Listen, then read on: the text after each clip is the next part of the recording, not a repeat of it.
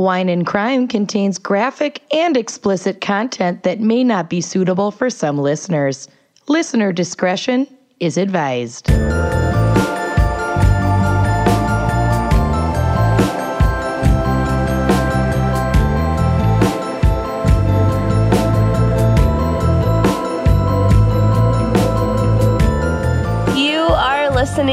Wine and Crime, the podcast where three friends chug wine, chat true crime, and unleash their merps right before it's time to record. Thanks, Lucy. Better than Miss Sniffles over here. I know. Poor baby poor gal. You guys, so remember that episode that aired a month ago for you guys? Well, we recorded it two days ago for us. and so I still have the flu. She She's had sounds the even flu worse. for months. So that's But who are you? I'm Kenyon and I have moments left to live. Oh my God. Okay. Oh, we're about to embark on a tour, so Please survive. Amanda and I can take it. Yeah. Mm. I'm Lucy, I'm Amanda. soon to be one half of this podcast. I mean, it would be on brand for Kenyon to perish while recording an episode. And we do Always have a death clause in our contract. we do. We do. We do. All right. I'm not going to die in this episode, though, because I am so excited for Amanda's case because Amanda Yeah. is so excited for her case. She's been oh, texting us like just like teasers. Like we don't know what it is, but she's just been texting us like, oh my God, you guys. Uh, you if you guys. don't follow our blog, you need to start because the photos this week are going to be real good. Just one word for you poodles. Yes. Oodles of poodles. Poodles of poodles. So you might be wondering what the topic could be. It's not poodles. It's poodles. Oh, That'd be amazing. The very special fan pick this week is circus crimes. It's a real circus. Brought to you by Whitney Manis. Uh, you done good, Whitney. I want to shake your Hannis. Whitney Manis. I want to show you my anus, Whitney Manis, I present to you my anus. without consent. That's, that's my cats. That's what they do every morning. yep. Oh, And now my butthole. Uh, yeah. What is Great. that about? yeah. I So, don't know. So weird. I want one of those little gems you hang on their tail. Already feeling nauseous. Okay. I'm adding so many more poodle photos to the drive than I already had on there. Is that why my Google is currently crashing? It's crashing. it's full of poodles. Poodle alert. Poodle level six. Poodles of fucking poodles, y'all. All right. Let's intercept Amanda um, and get to the wine crime pairing for circus crimes. Oh, it's so good. So this episode was paired, I believe, recommended by Whitney, um, with Petite Petit by Da- uh, Michael David Wineries. And uh, this is a different wine by the same winery that does Freak Show, which we actually paired in our first and that's why we drink crossover many moons ago. Oh. So it's fun to be doing another wine from their catalog. Um, Petite Petit is cleverly named after the blend of grapes that make up this wine. It's 85% Petite Sirah and 15% Petite Verdot. And we've talked about Petite Sirah and Petite Verdot before. And what's cute about this name is like, even though it means the same thing, Petite Sirah is P E T I T E and Petite Verdot is P E T I T. So the wine is just Petite Petit, like two different versions of the same name. Kenyon's biting her tongue so fine. hard. Papier mâché. So Petite Sirah wines tend to be concentrated and tannic with black fruit flavors, while Petite Verdot is often added to blends in order to add structure and earthy notes. So this wine will be really nice and balanced, more like medium to full bodied. Um, and the review I read says the resulting wine, quote, like elephants whose size is imposing, is well structured and bold. There are two elephants on the label. Someone Okay. was having Big elephant. Oh Someone my was god. having too much fun, and also the wine blog that I got some reviews from was like CostcoBlog.com. Yes. Gotta love a good Yes. Costco. Um, this is a very high scoring wine across like all wine rating platforms. Vivino is always a good one to look at to get your wines rated. Um, and it can be found almost everywhere. I got this one at Costco for 16 bucks. Um, the average retail price on this wine is listed around $18. So it is a little higher in the price point for a gal's pick, but it's totally worth it. Um, I wonder what Total Wine sells it for. I'd be curious to find that out. It ask is Matt. For yeah, I gotta go call Matt. BRB. Gotta Google more poodles and call Matt. Google your poodle. Um, Google oodles of poodles. it's 14.5% ABV and it is a pepper. Oh, So, as I always mention, if you're in need of a wine key or a lot of other fun merch, including beach towels and summer tanks, um, head over to wineandcrimepodcast.bigcartel.com and fill up your cart, baby girl, or boy, or neither or neither or both. Mm-hmm. Mm-hmm. Mm-hmm. All right. let's pop Shall- this baby like I want to pop my sinuses. I am so oh god. Ish. You won't be able Ugh. to tell if it's Kenyon sinuses popping or if it is the wine. yikes. Yikes, yikes, yikes. Here we go. Oh, Ooh. yeah. Entertaining pap. Nice pap. Nice showmanly pap. The greatest showman pap. All The greatest pap on earth. Lucy, what is our background and probably not psych? Oh, joke's on you. Ooh, for circus crimes. Yeah, Take it away while I add 50 photos of poodles to the drive. and while I jade roll my face. we are firing on all cylinders. Glad to know you're both engaged this week. I'm Yep. listening. Well, you better be because you are going to come. You're gonna. You're gonna need to pay attention. you're gonna come. Gross. All right, a circus is defined as a company of performers who put on diverse entertainment shows that may include Amanda's favorite clown. Nope. Hate it. I, I intentionally avoided doing a case that had anything to do with clowns. And do you know how fucking hard that is when mm-hmm. researching circus crimes? I've never seen so many unsolicited photos of John Wayne Gacy in my fucking life. I am so upset. We'll get to it. Great. Great. Great. All right. Circus may also include acrobats, trained animals, ick, trained poodles, trapeze acts, musicians, magicians, dancers, tightrope walkers, jugglers, hoopers, contortionists, unicyclers, object manipulations, and stunt oriented artists. So, we all know what a fucking circus is, and now that I've listed all those things, we can all probably smell a circus in our minds. Uh, so, last you're welcome. time that I went to like a real circus, not Cirque du Soleil, which is actually awesome, but like a regular ass circus, I was a little like kid. a county fair circus. Yeah, yeah, with a tent and animals and everything. Yeah, the elephants had diarrhea. Oh, n- no.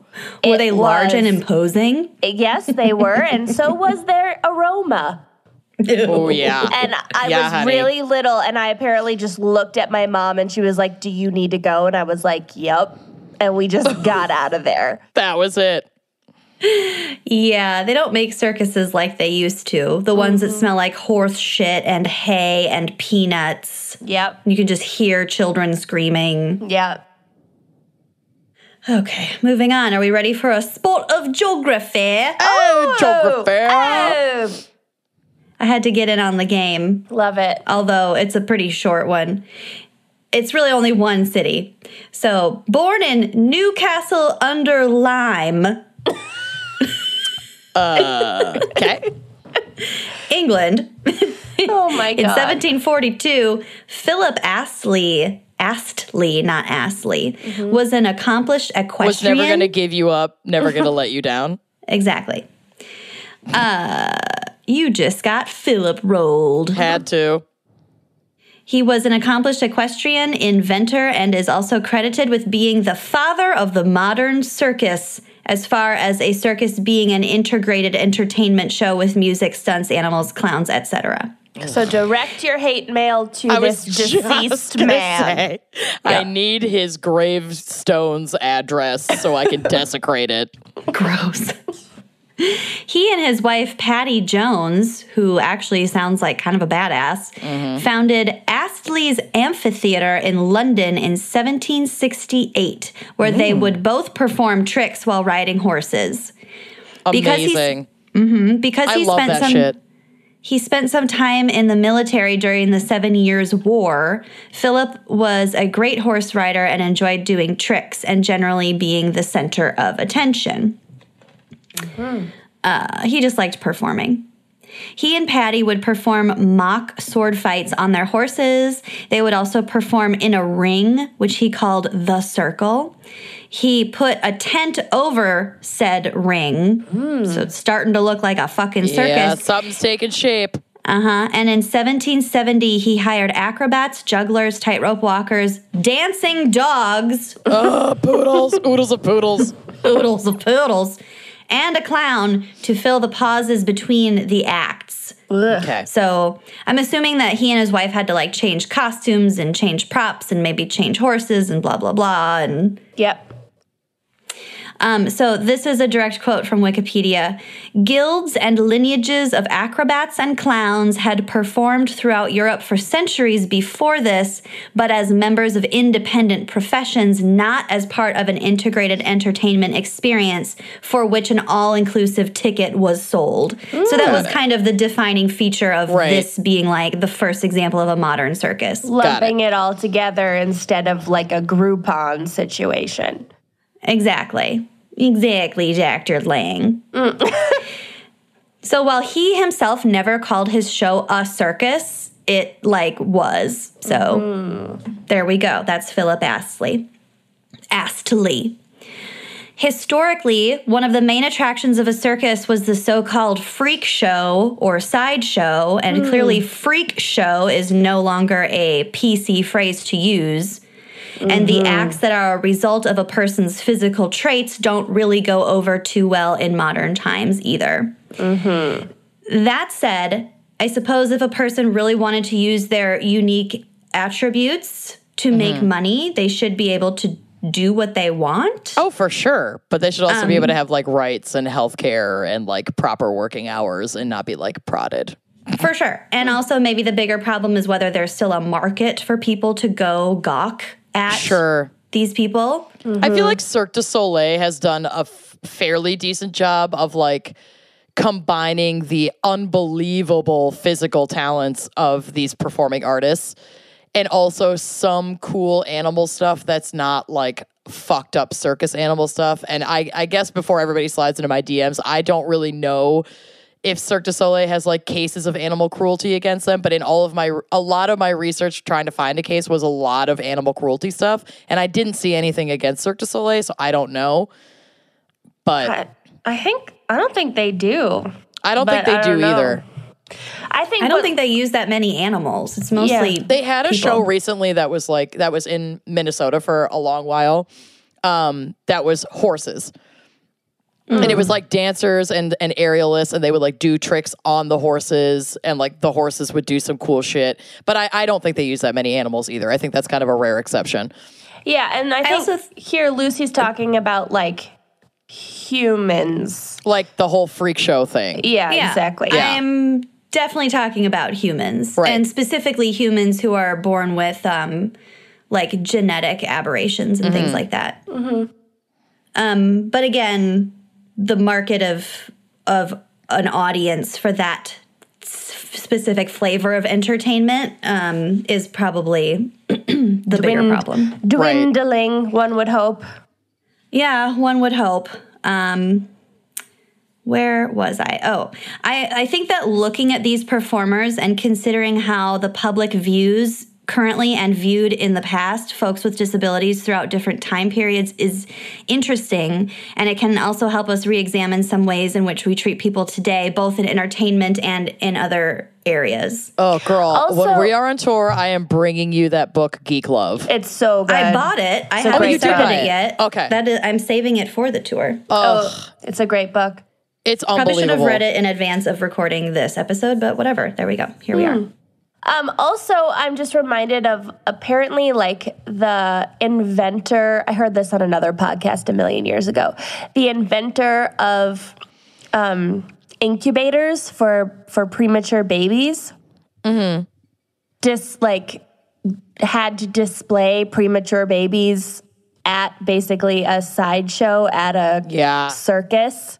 That was Yeah. a thing. That was a regular thing, and there I I found a whole website of um it it's it was called Carney Lingo.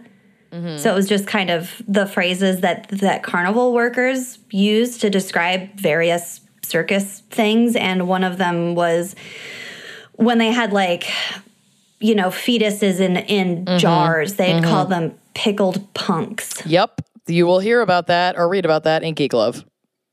Great, great, great, great. But yeah, uh, uh, there was all sorts of stuff, and it definitely pushed the limits of what we would consider tasteful. Oh, yeah. By today's Destroyed standards. the limits. yeah. Uh, so on that note, let's discuss some of these physical traits and how they translated into entertainment. Oh, Lord. So I'm going okay. to we're going to talk about some people who were uh, sideshow performers. With varying levels of agency. Yeah, right. Um, okay, so the first guy I want to talk about, if you go to the drive slash go to the blog, I have a photo of him. At least I think I uploaded it. Um, his name is Francesco Lentini, and he was born in Sicily in 1881. He was also born with a third leg, and no, not the kind of third leg you're thinking about, Amanda. Dang it. So please refer to the drive slash the blog for a peek at Frank's almost entirely complete third leg. Wow. So for those listening, the custom uh, pantaloon Pants. crafting Yeah. is exquisite. and I have to wonder like the third leg, is it a left foot or a right foot? How do you buy shoes for that? It looks like a right foot. Well, which Yeah, so one he's is got, the like- third? Is the bent knee the third, or is Yeah. The, the bent, the bent knee the is the third because it's Okay. a little bit smaller. Got it. So he's got like two averaged length legs in Mm-hmm. where you would expect those legs to be, and then on his right side there's like a there's a third leg. Mhm. Yep. There's a third leg. He also reportedly rocking had a it, by the way. he also he's a reportedly had a man. second set a second set of fully functioning genitalia. I'm sorry, what? Yeah. You said it wasn't that kind of leg. well, he's got a third literal leg and then also a second penis. Holy shit. I don't know how big it was. It does it matter? Okay, this is my favorite little tidbit. The extra appendages were a result of a twin whom Francesco absorbed in the womb. I was literally just going to ask that because that's like the most common source of these. Yeah. Mm-hmm. Yeah, yeah, yeah. Uh, yeah, yeah, yeah. I wouldn't even know what to say. Developments.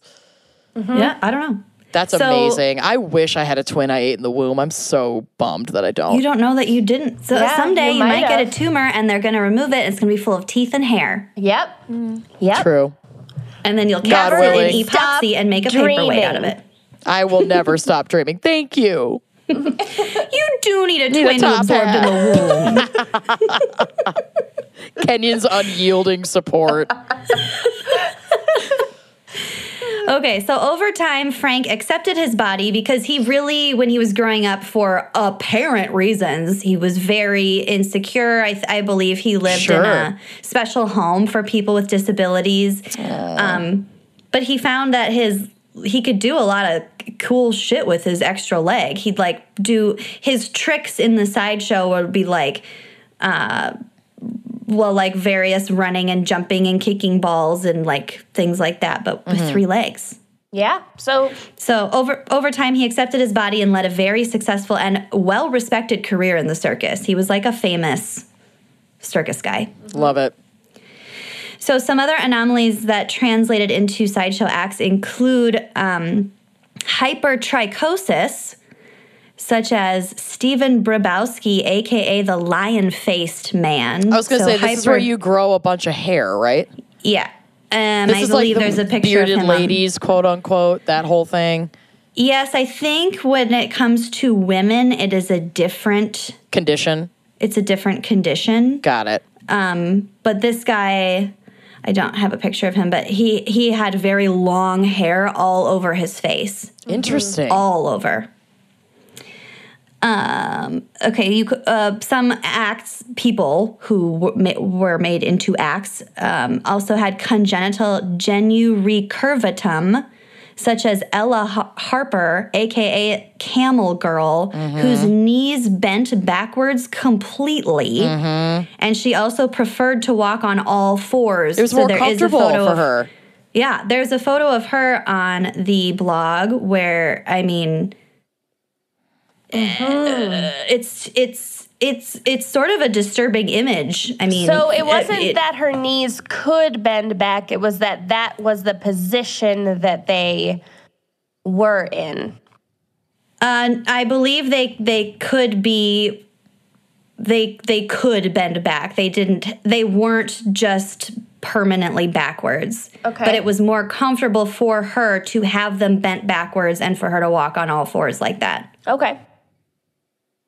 But I don't know why they called her the camel girl because camels, Well- your primary feature is a hump. Yeah, but I think maybe they're referring to her her butt Yeah. Um, because like the way the curvature of her back is in that position on her all fours, I could see where that comes from. that's true. They also posed her next to an actual camel, which was sort of Fucking rude. Fucking rude. Um, they were also conjoined twins, such as Chang and Eng Bunker, the original quote unquote Siamese twins, because they came from what was then Siam, which is today Thailand. Um, microcephaly, such as Schlitzie sur- surtees. Uh, if anyone has seen American Horror Story, is that what it's called? American Horror Story? Yes. The freak show uh, Season. season. Um, they have a character, I believe, who is modeled after Schlitzie. He was actually extremely famous in his time.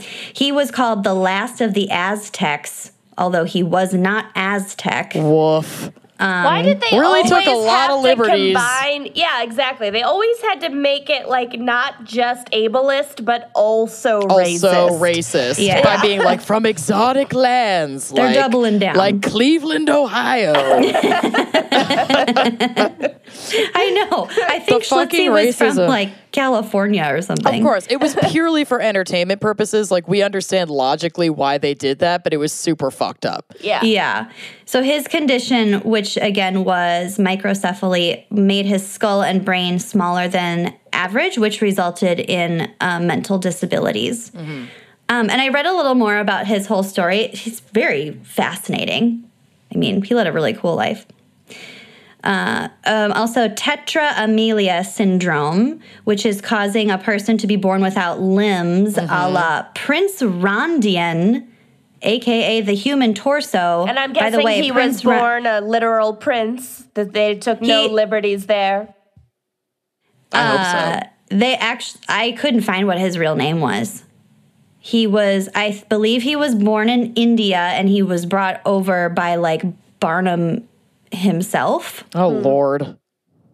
Yeah, so they called him Prince Randian. Um, his stage name was the Human Torso. Again, his real given name is unknown. Um, he could also speak Hindi, English, French, and German. Damn. Wow. I And can I think barely they speak had- English. No. Uh, I think they had him do things like r- like roll and light a cigarette on stage with Here no for it. limbs. I don't know how he did that, but like fucking talent. I don't even. Yeah, that'd be weird.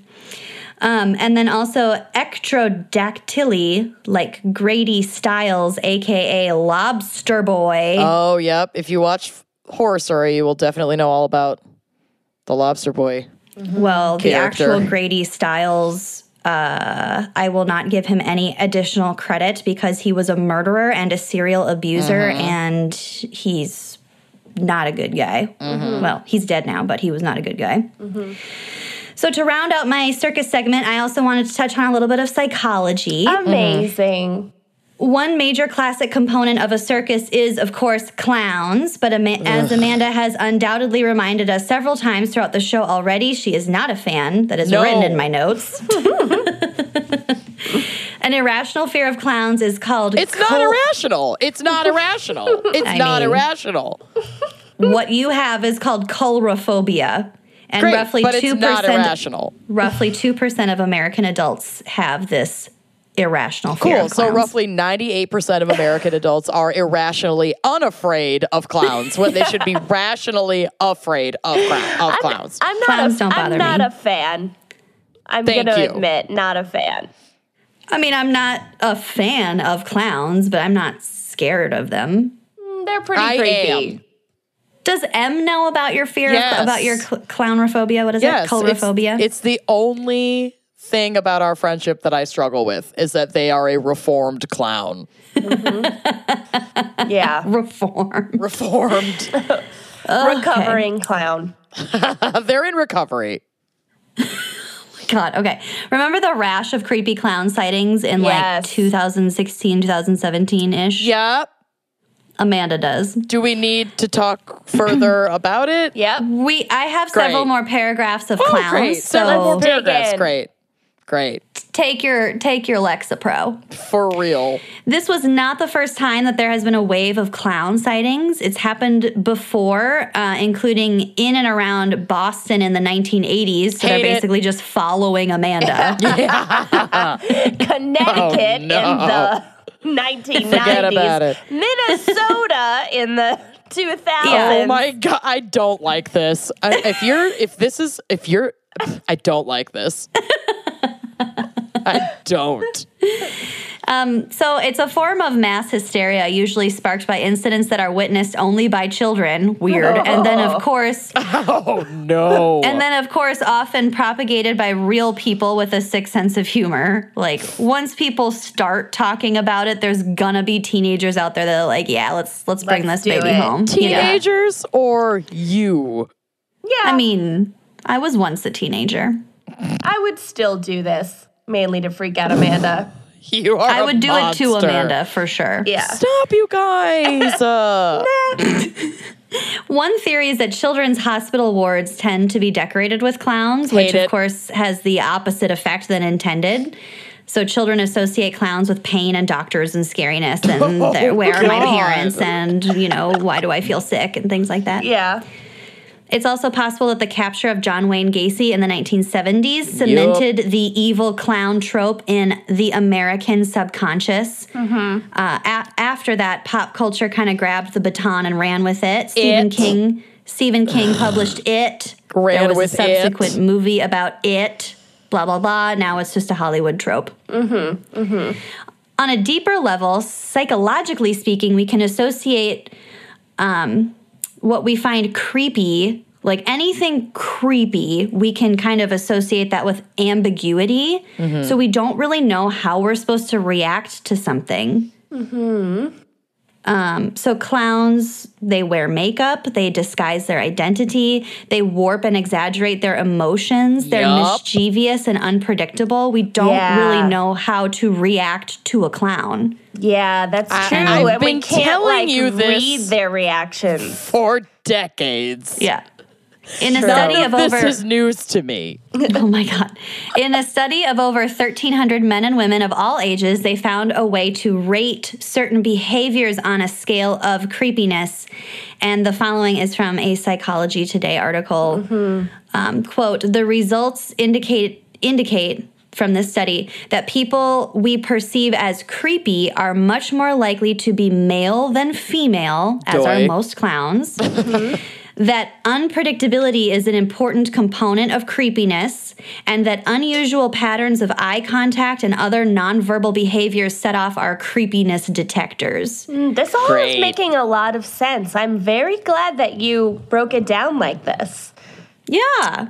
Yeah. So, unusual or strange physical characteristics such as bulging eyes, a peculiar smile, or inordinately long fingers did they did not alone um, cause us to perceive uh, someone as creepy, But but, the presence of but the presence of weird physical traits can amplify other creepy tendencies that a Yeah. person may exhibit. And then, of course, when you're thinking back to this traumatic incident of a clown, you're not thinking, wow, his eye movement was really unsettling. You're like, wow, his fucking nose and mouth were Too Icky. close to me. yeah. so so it might be the non it might be the mm. non-verbal and more subtle cues that actually make us feel creeped out by clowns, but it's their physical appearance that really sticks in our minds. Okay, that makes perfect sense actually, because so much of our communication is nonverbal, and Yeah. we pick up so many cues from like facial characteristics and muscle movements and ticks and stuff. But all of that is masked by like exaggerated makeup and like weird face movements. Ugh. And, and especially when clowns are yet? And especially when clowns are like at a circus and trying to make kids feel better, and they're usually they're almost always in a context that's like happy fun. That adds to the creepiness. I just hate it. associate chaos. Yeah. Like to me, clown equals chaos. And yes, the just, music is chaotic. Yeah. The surroundings are chaotic. That's like mm-hmm. I Their have hated makeup. clowns since going to a Barnum and Bailey circus when I was like six. Yeah. Because my dad's company got like tickets to this shit. We were way up close and they are fucking in your face. And I just, It's overstimulating. It's, It's too much. loud. It's it's just scary. hated it. Fucking Yeah. hated it. so I'm not All saying you should have this irrational fear of clowns, but I understand why you do, and now we all do. Yep. Yeah. So that's my seg. Good well, job. perfect because I would really love to talk about Talkspace.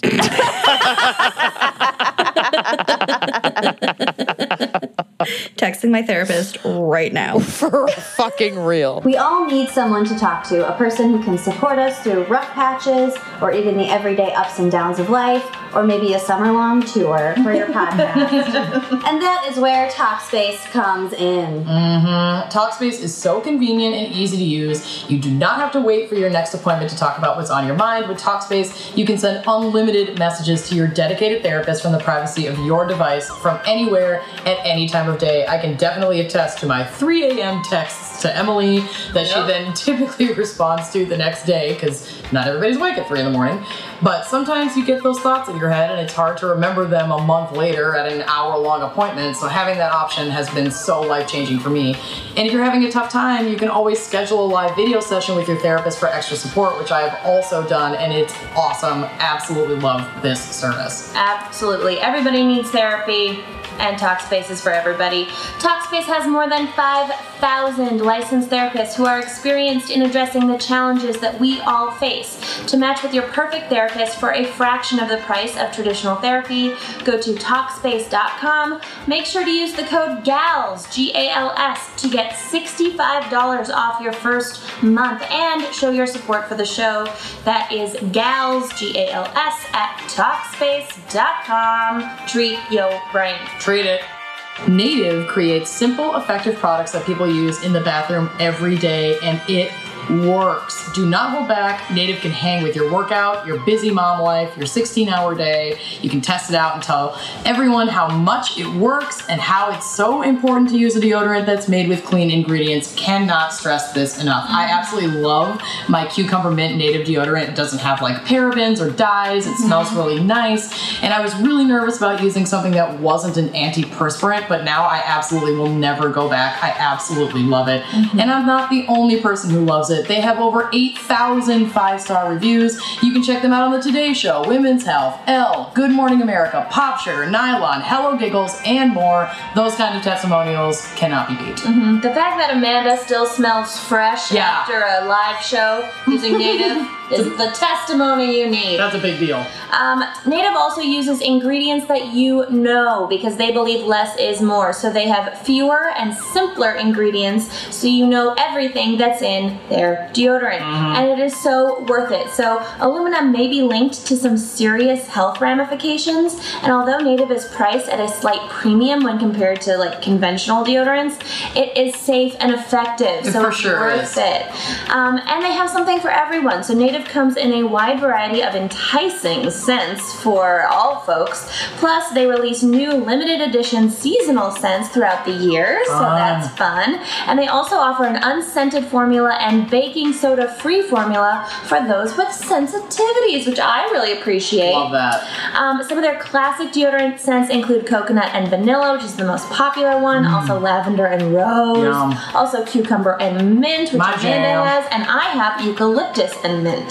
And it is no risk to try. So they offer free returns and exchanges in the USA, and you can subscribe and save 17%. So that is $2 per stick, and have native conveniently delivered to your door every one, two, three, or four months. So you save that two bucks. Love it. We love Native. So for 20% off your first purchase, visit nativedeodorant.com and use the promo code GALS during checkout. Again, that's 20% off your first purchase. Go to nativedeodorant.com and use the promo code GALS during checkout. Treat your pet. Freedom. Okay.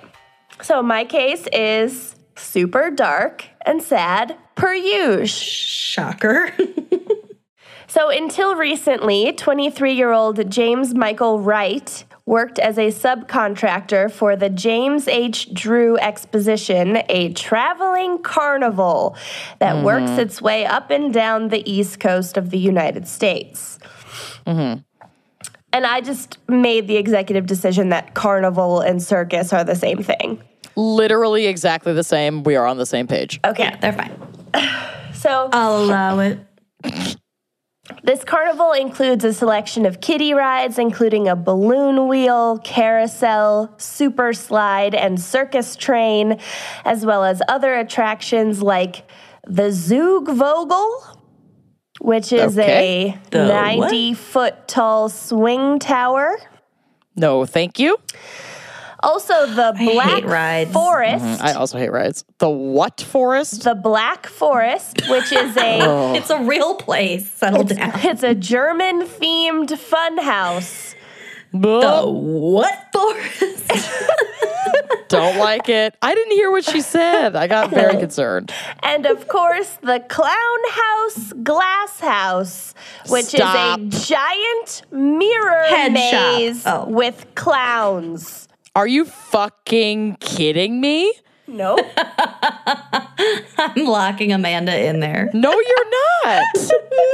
You're a bad person, and I don't want to be your friend anymore. oh, have you All right, seen well- um uh what's that what's that new horror movie?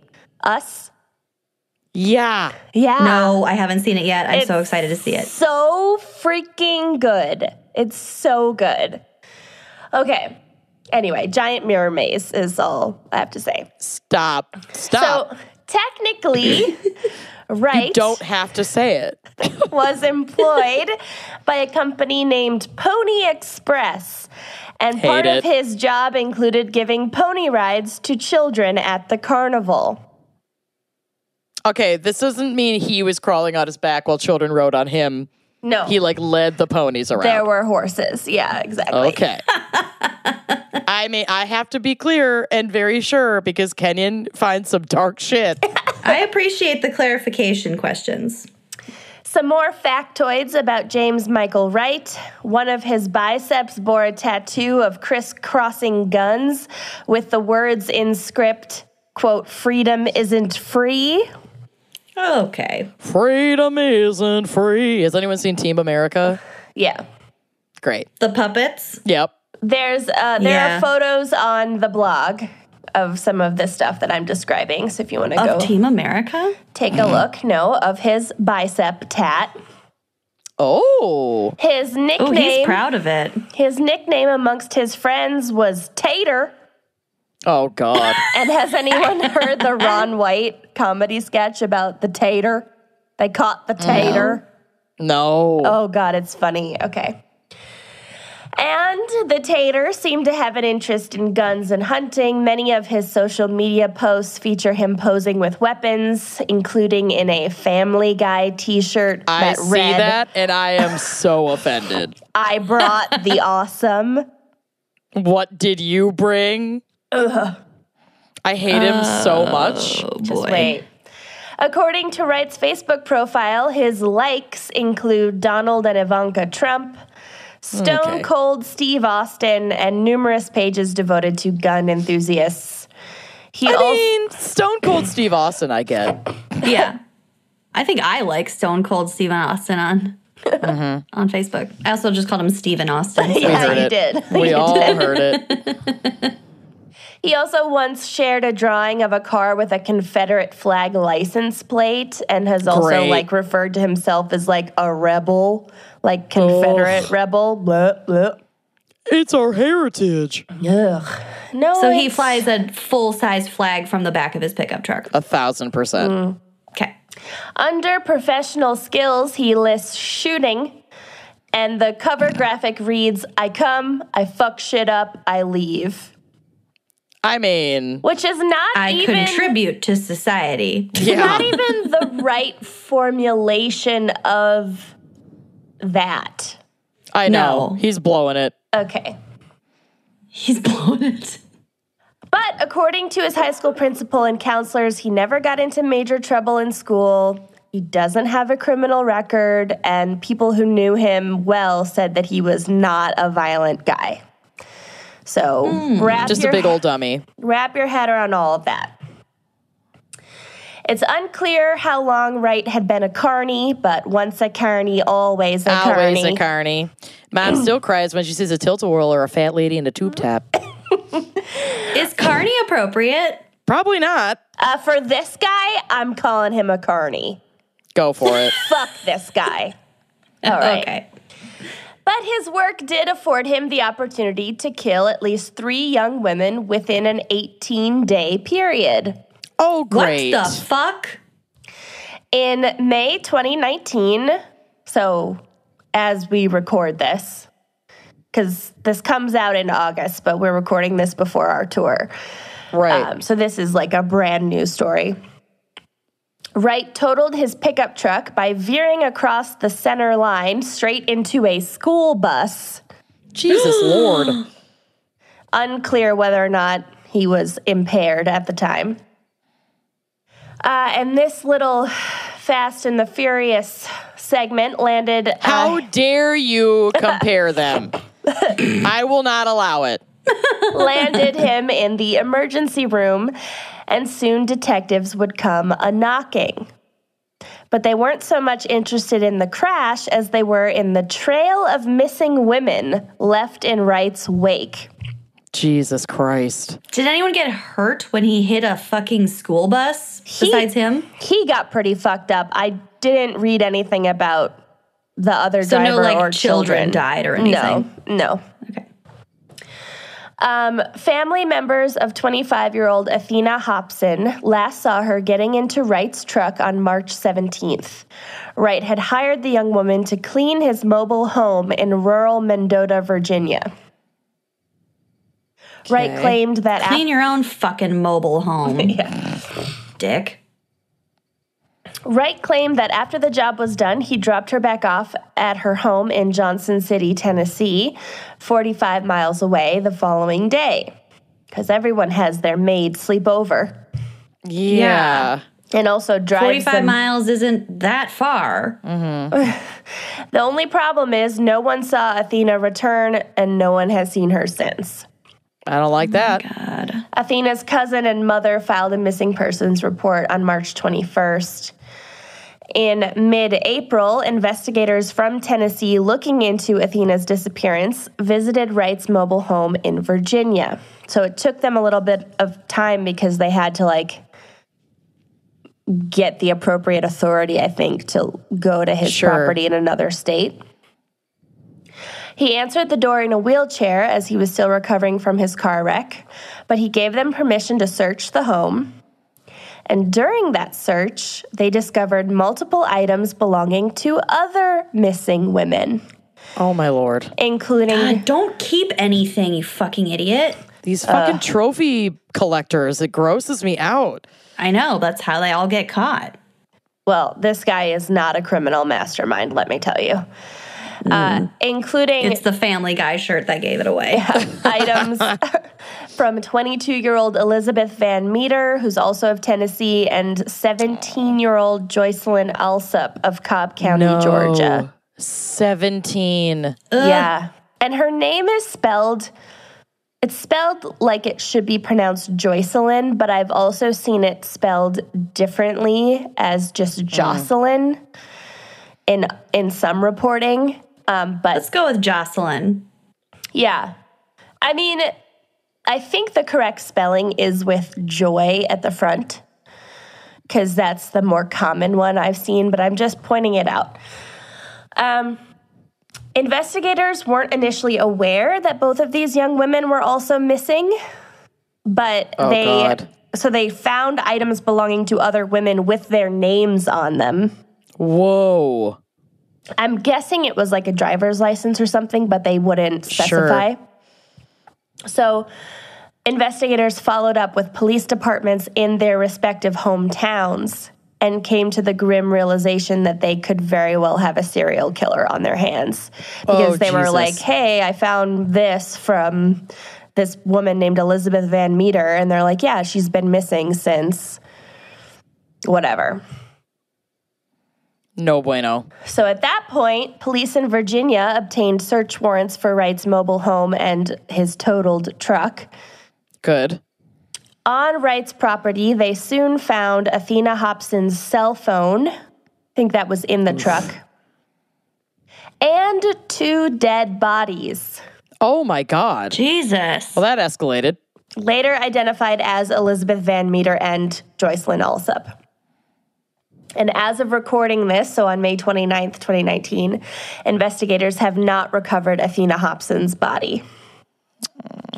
The, Jesus. the 22 caliber rifle Wright allegedly used in all of the killings was recovered from his grandfather's property.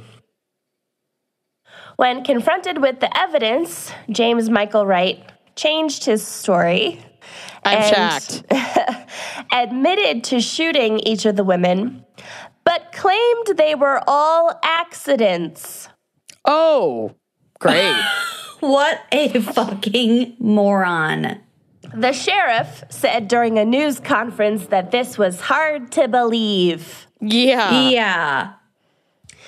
He said that he, quote, tripped and fell, which mm. caused him to accidentally shoot Athena in the head on March 17th.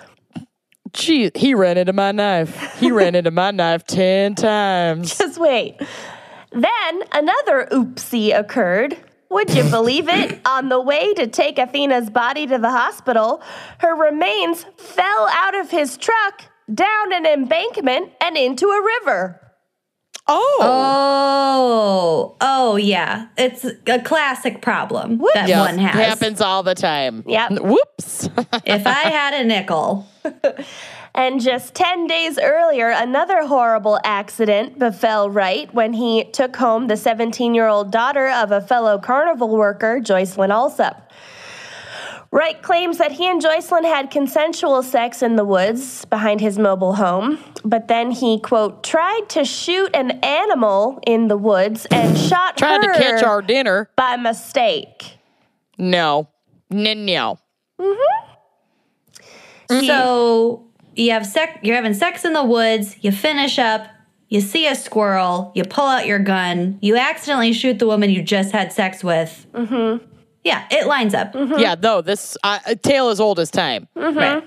10 days after accidentally killing another young woman. Sure, sure, sure, sure, sure, sure, sure. Yep, yep, yep, yep, yep, yep.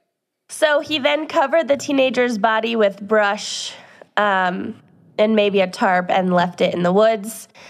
And never told her father about the unfortunate mishap, despite working with him. And I think they'd worked together for like four years.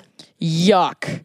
Well, he didn't want to move the body. He didn't want to risk it falling out of his truck again and into the river. Yeah, Right. remember last time? That's mm-hmm. right. Fool me once, shame on you.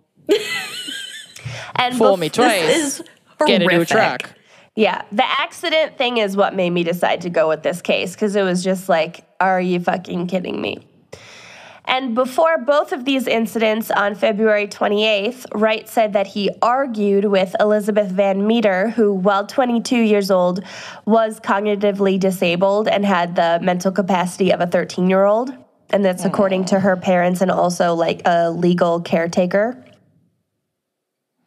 Um, he said that her shooting was also accidental, although afterwards he buried her body in a shallow grave on his property and made no attempt to notify her parents. Of fucking course not. That's what you do when you when there's an accident. Right. Mhm. Jesus. So Elizabeth has been described as, quote, kind hearted and quick to assume other people had only the best intentions. Oh, honey. She was kind of naive, kind of gullible, and it sort of stemmed from that need to be loved by somebody.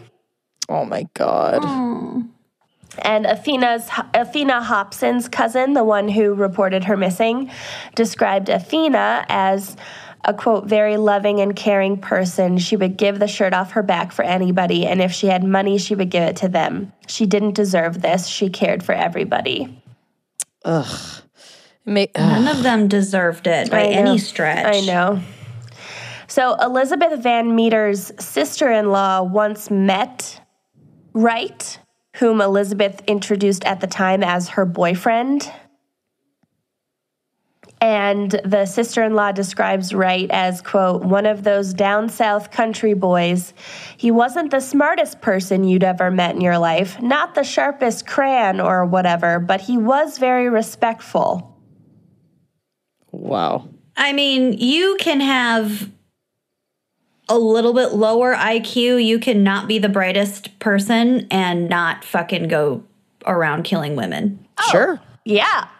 No, absolutely. I'm actually glad that he sounds like a idiot because it made him I'm assuming that he's was arrested and will be convicted for this bullshit. Well, fingers crossed, but Wright does not have a criminal record, but he is currently being held without bail in the Southwest Virginia Regional Jail on three counts of capital murder, three counts of using a firearm in committing a murder, and three counts of concealment of a dead body.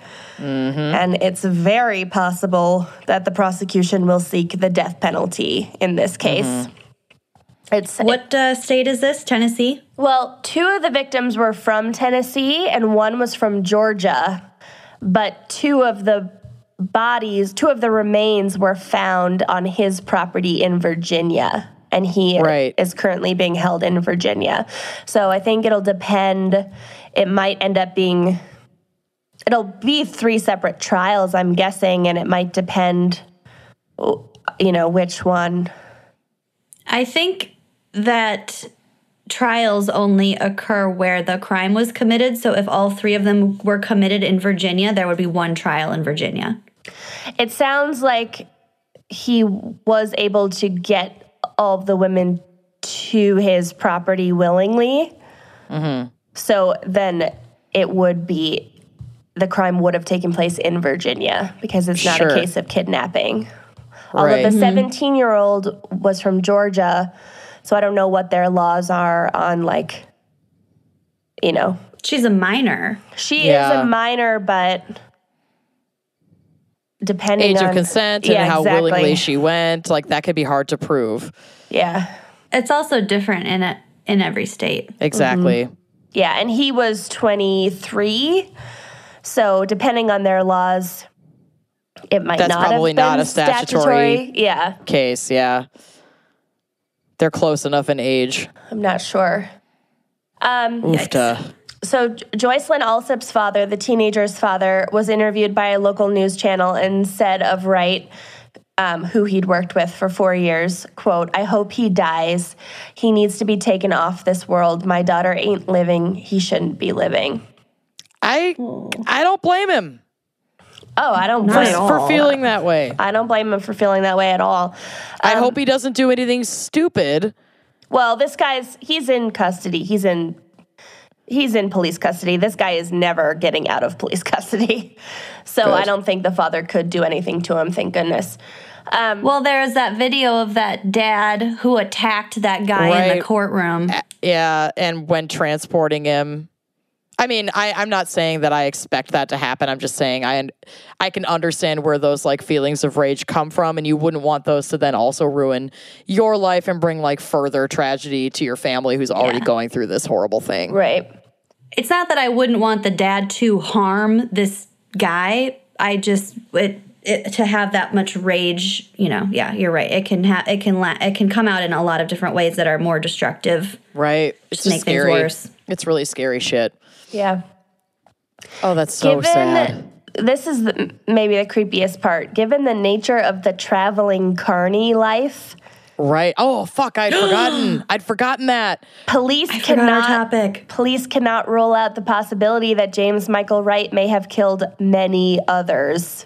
Oh no! I didn't even Investigators- think about that. are currently working with carnival owners to determine the past locations and timeframes of the carnival and cross-checking these with missing persons databases. Holy shit! Because yeah, you don't just all of a sudden out of the blue kill three women. He killed In three 10 days. In 18, 18 days. days. Yeah, he killed Yeah. three women in 18 days. Like, I'm sorry. A spree that would make me think that something else led up to that.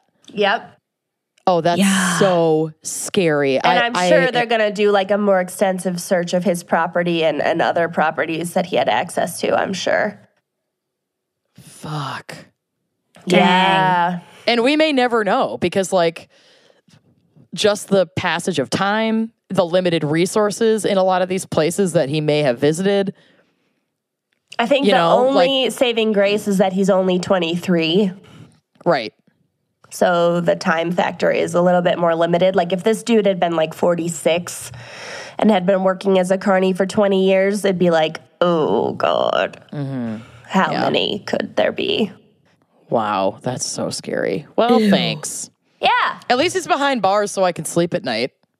He is Unlike behind the bars. myriad clowns he worked with. Stop. He is, he is behind bars, and there's definitely enough fucking evidence against this to fuck. keep him there. Yeah. Yeah. So Great. Yeah. Well, take a sponsor break so we can all think of something else. Mm-hmm.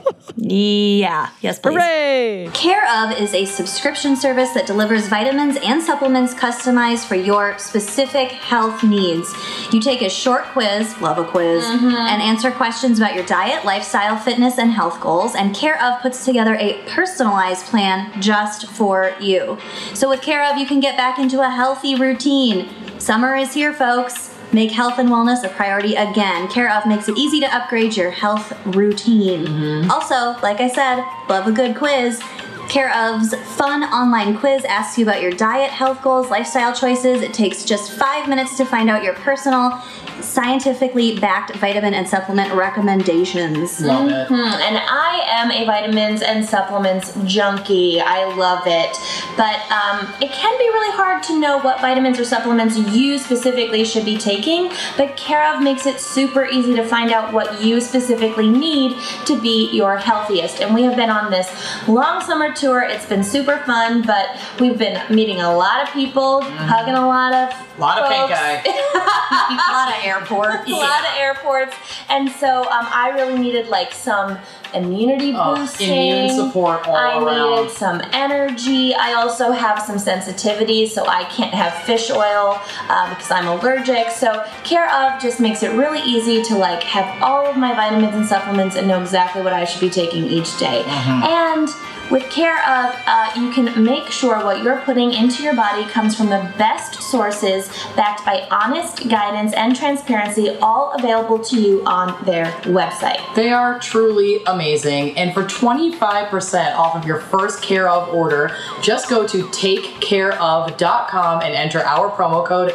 GALS. Again, that gets you 25% off of your first Care of order by going to takecareof.com and entering the promo code GALS.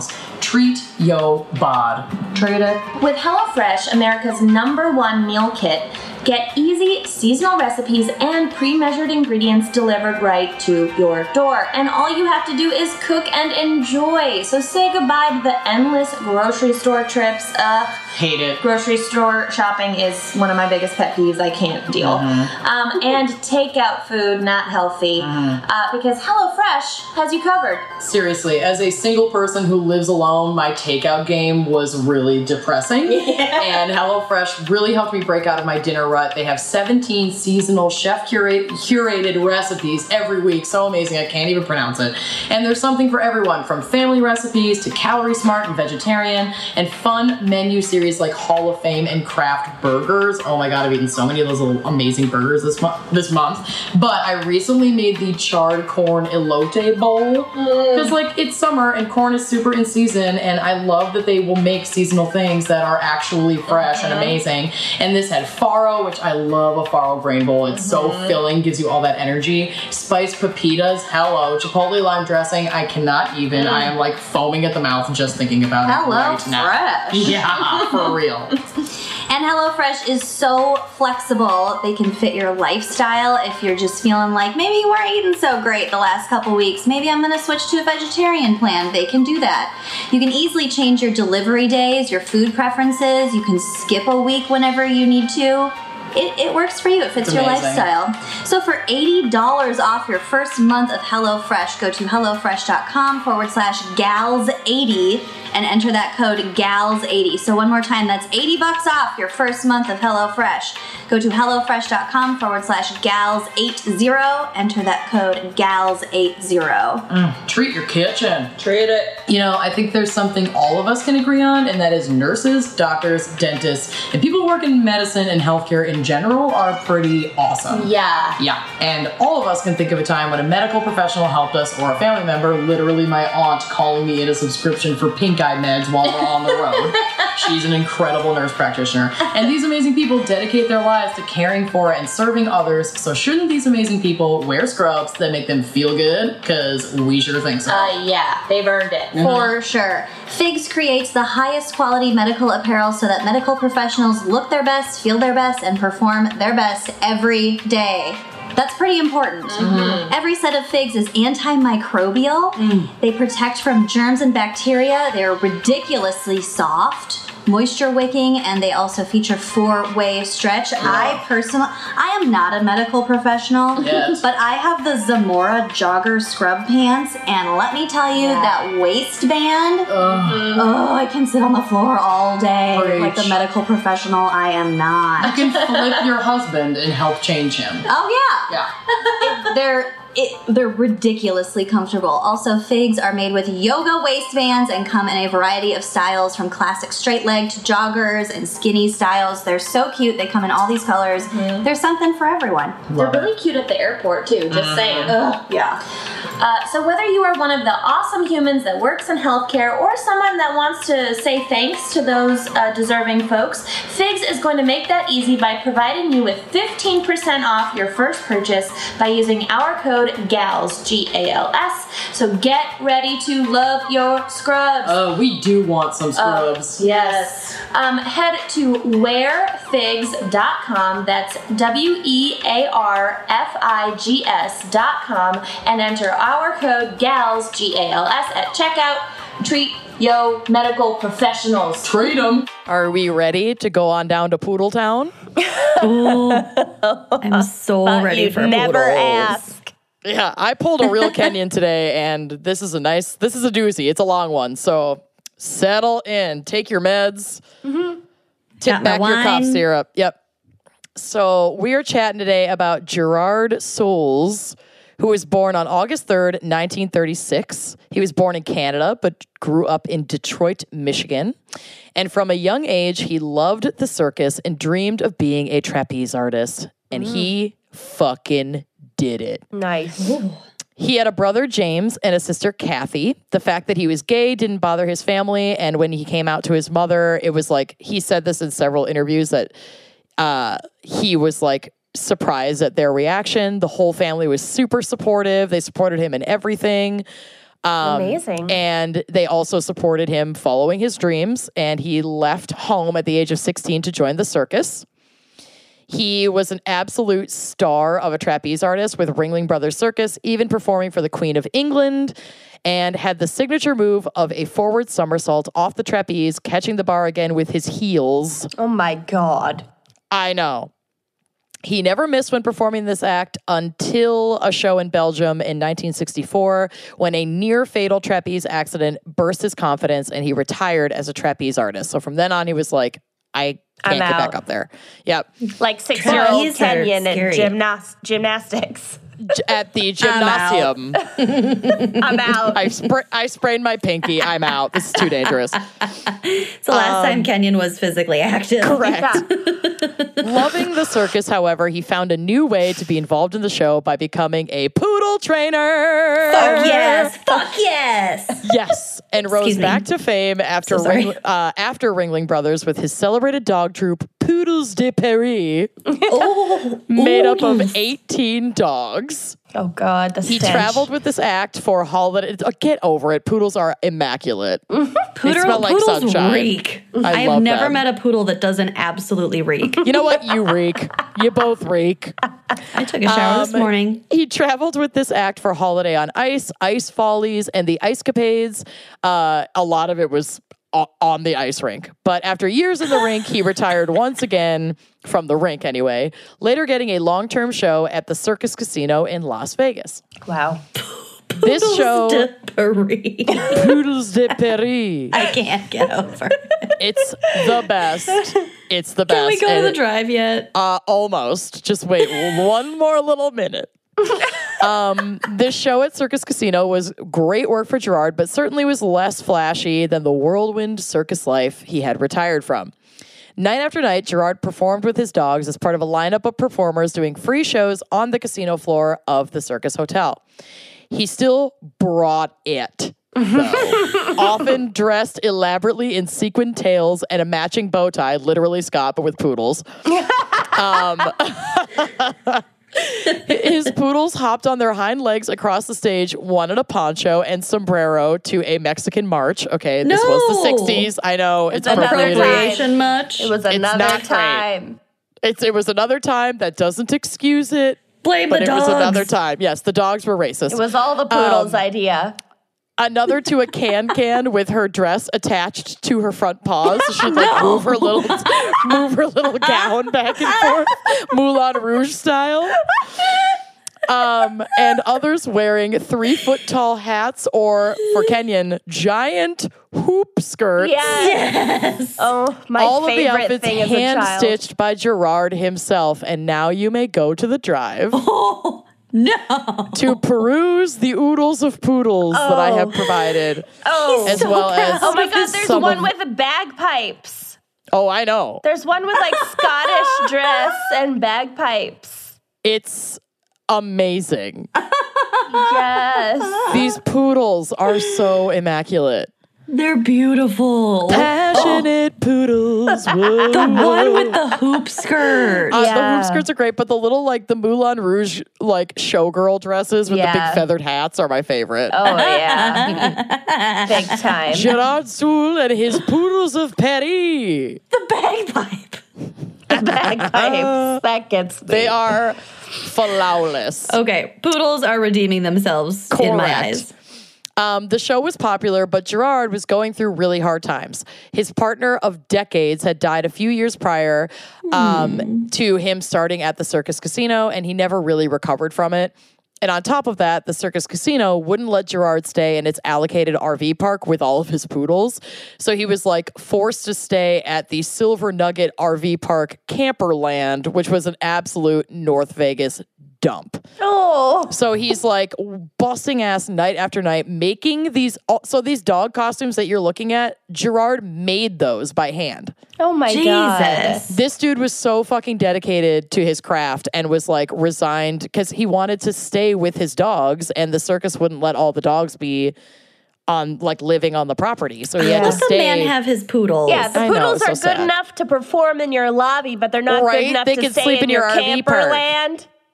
Yeah, fuck God you. damn it. So he's staying in Camperland and it's not great. Um, enter the next character in our story, who actually is the main character of our story. Fred Steese, who on a random day was spotted by Gerard on the side of the road, dirty and disheveled, holding a sign that read, Will work for food. Gerard decides to pay it forward with a good deed and offers to take Fred to get some lunch. Nope, never do that. Yes. Well, never do that, but this worked out worse for Fred. Well, no, Oh. it didn't work out great for either of them. I guess we'll get to it. It's complicated. Um, so from there, Gerard offered Fred employment as his assistant. He had had a different assistant that he recently had to fire. We'll kind of get to that. Um, and the two were working together and eventually began uh, became romantically involved with each other. But Fred had a troubled past. Um, in the process of like he started started working for for Gerard, but the casino required him to have a work permit to like work on the premises. So he was trying to attain that work permit to work in the casino, and he was flagged for a parole violation in Florida. So he was not able to work at the casino given this issue, and he panhandled on the streets and then hopped a train out of the city. Less than a week later, Gerard concerned his boss at the casino when he didn't show up to perform as scheduled. He never missed a show. His boss went to the RV park to check on him, and what he found was shocking. Uh, Gerard's belongings were tossed all over the trailer. Blood soaked his mattress and the entire length of the trailer into the bathroom. In the bathroom, Gerard was found naked, his face covered by an orange towel, blood on the bathroom mirror, the counter, the toilet, the tub. Um, his his throat had been slashed, and he had been stabbed so many times the medical examiner stopped counting at thirty five.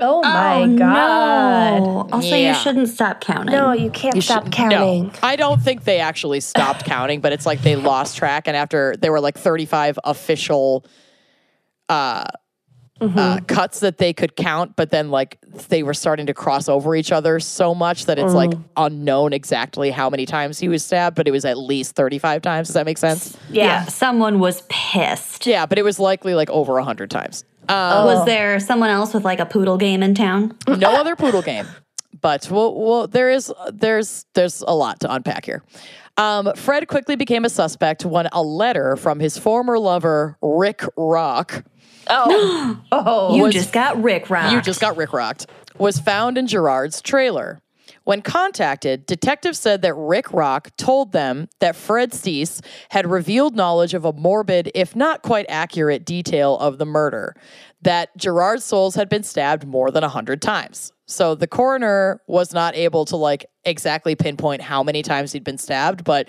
Rick is claiming that Fred called him and like gave him that detail over the phone. Right, which could have been an approximation from Mm-hmm. the stabber themselves. Right, exactly. It could have been. When detectives finally reached Fred Steese by phone, he agreed to return to Las Vegas.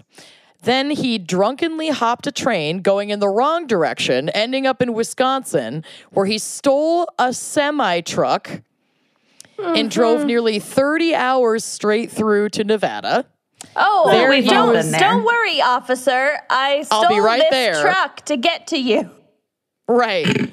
Um, in Nevada, he was pulled over and arrested. And um, it's important to note that Fred had an IQ of about 70, which placed him at the lowest end of the normal range and was absolutely exploited during his questioning. That doesn't mean that he didn't break some fucking laws here, but this case was not handled well.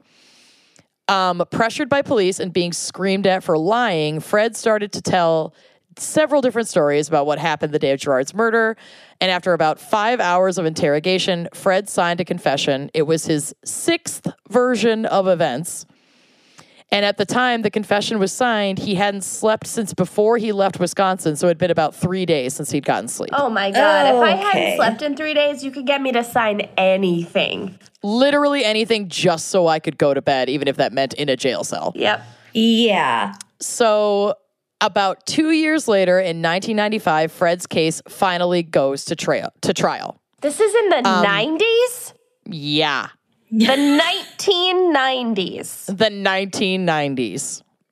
Yeah, look at the photos, the poodles. Yeah, he was killed in like 92 or 93, and this trial started in 95. I just was The press- picturing a different. Ancient circus times. Yeah. Yeah, Ancient. The press was having a field day with the case of the quote slain poodle king. And Fred's defense team had assembled 14 witnesses and 10 items of document, Fourteen documented witnesses, ten of whom were poodles.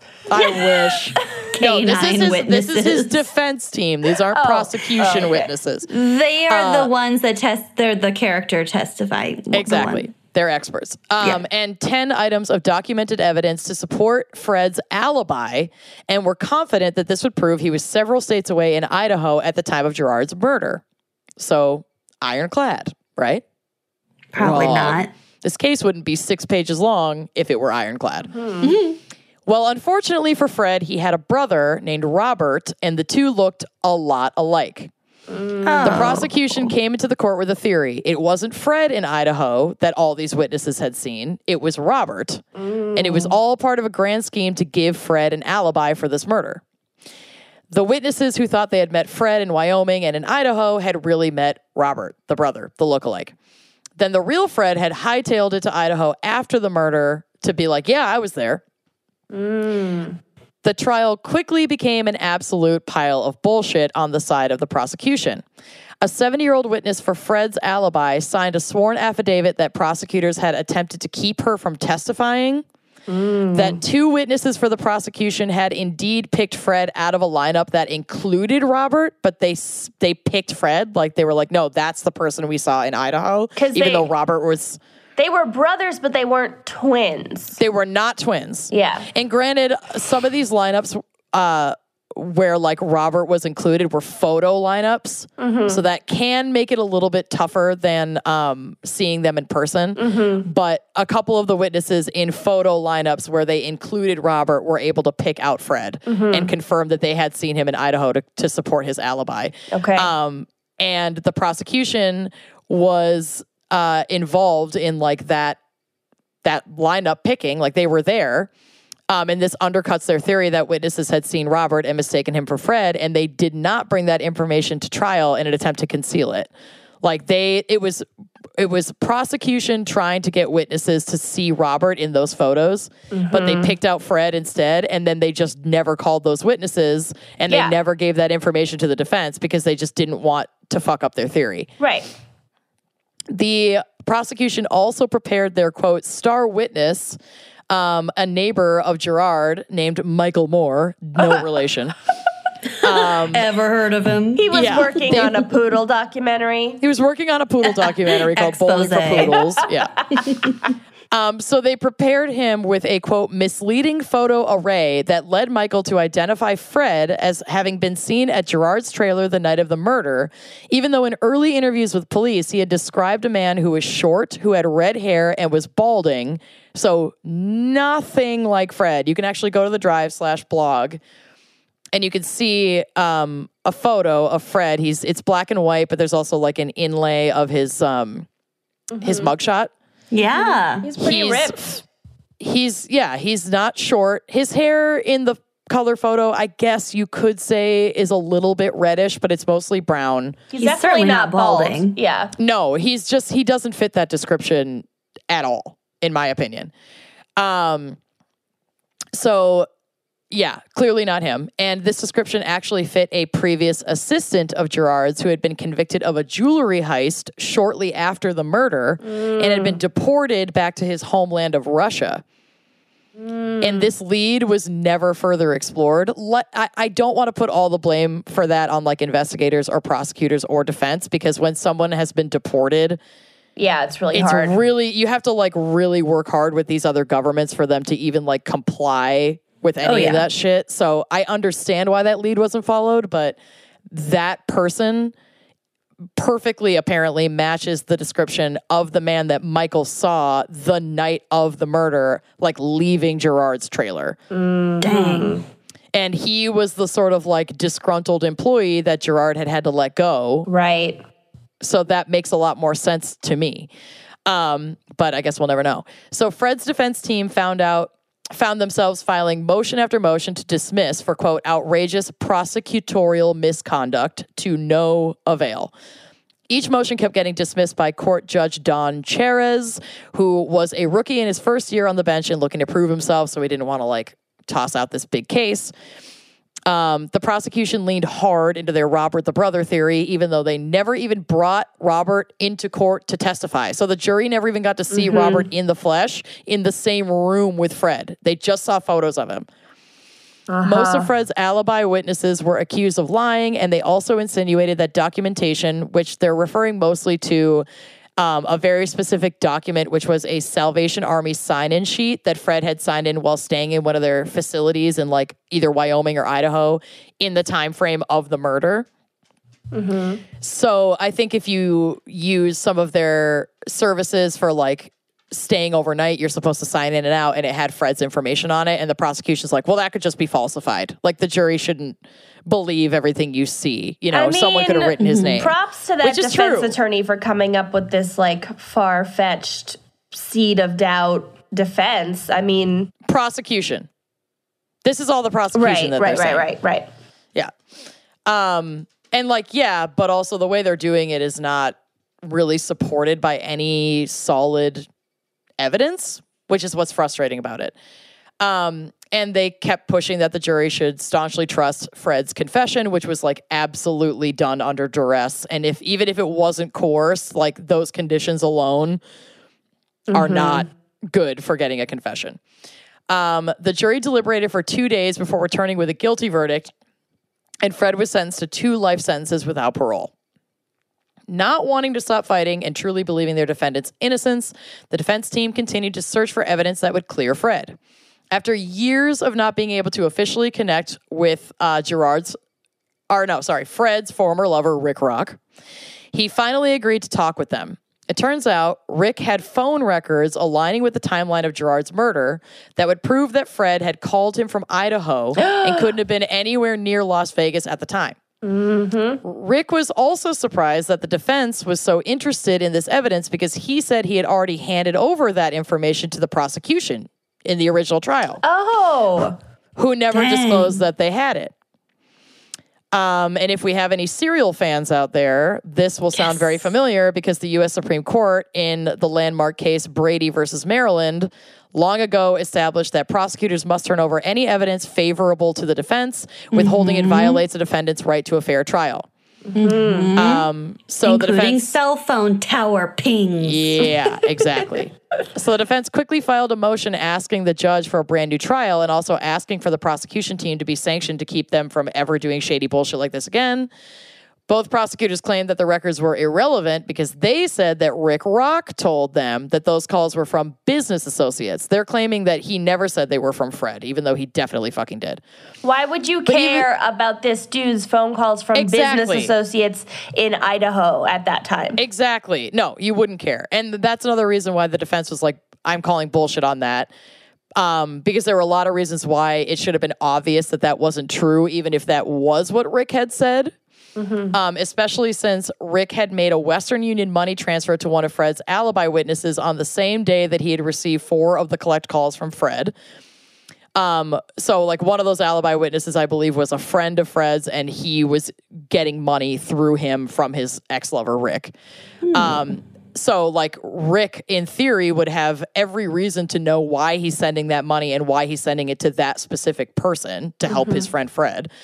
Um, after Fred was arrested on June 18th, the only collect calls that Rick received were from the county jail. So up to eight a day. So it's like, okay, these two random calls that you're saying are from a business associate are from him, but then the, all the follow up calls yeah. are all of a sudden from the state pen, basically. Like it doesn't make sense. Um, and then the prosecution tried to walk it back by saying that the records showed that Rick, quote, wasn't telling us everything he knew, but they had flown him home and never mentioned the phone records to the defense, which is shady as fuck. Like, even if they were getting weird misinformation, Yeah, you still Why have would to it never disclose it. Right. So the Nevada State Bar did investigate this prosecution team and brought them up for an official hearing, which apparently rarely ever happens. So that was like they were really hopeful. The defense was really hopeful that this would get overturned on a Brady violation. But hotshot lawyer Stuart Bell stepped up to represent them and apparently crushed it because the matter was dropped, and those prosecutors went on to carry out very cush careers as DA elites. Hmm. Hmm. Um, the Supreme Court denied Fred's appeal in 1998 in a three to two decision, arguing that the case against him was strong and that there had not been a Brady violation because the defense could have found the phone records on their own. But the two who dissented firmly believed that prosecutors had skirted the rules and thought Fred's conviction should be overturned. But with the nays ruling out, Fred sat in maximum security prison for 21 years.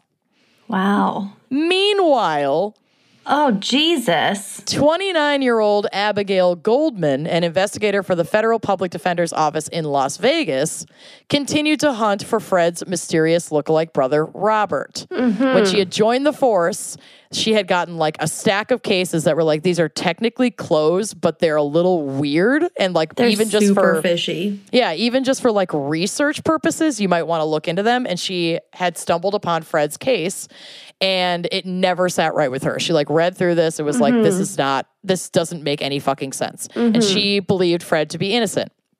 In 2011, a judge had agreed to re examine Fred's alibi on the condition that Robert could be found.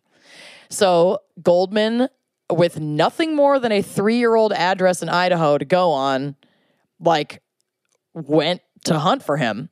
And she contacted the trailer park manager there who gave her a small clue that Robert's wife, that like he didn't know where they lived now, but did know that Robert's wife worked, worked at the local Office Depot. So they And were still in- lurked. yeah, worked, and lurked. and learned. Me too. So uh, Goldman decided to stake that shit out. Joy. So she had been watching the store for almost a full day. Um, earlier, she had crisscrossed Nampa, Idaho, the town, um, to link two phone numbers from Rick Rock's records to the payphones that Fred said he had used, just to kind of retrace his tracks. Um, but she knew that that wasn't enough because the pro- prosecutors could still argue that Robert had made those calls. So she had to fucking find Robert. Why didn't Robert? So- was Robert aware that this was all going on with his brother? Like, why didn't he like rock up to the courthouse and be like, "Hey, I'm here"? We'll get to that. Because he's fucking guilty. He's in on it. Eh, no, but there's there's like a sort of touched upon reason Okay. that explains that. It was the poodle. It was the poodles.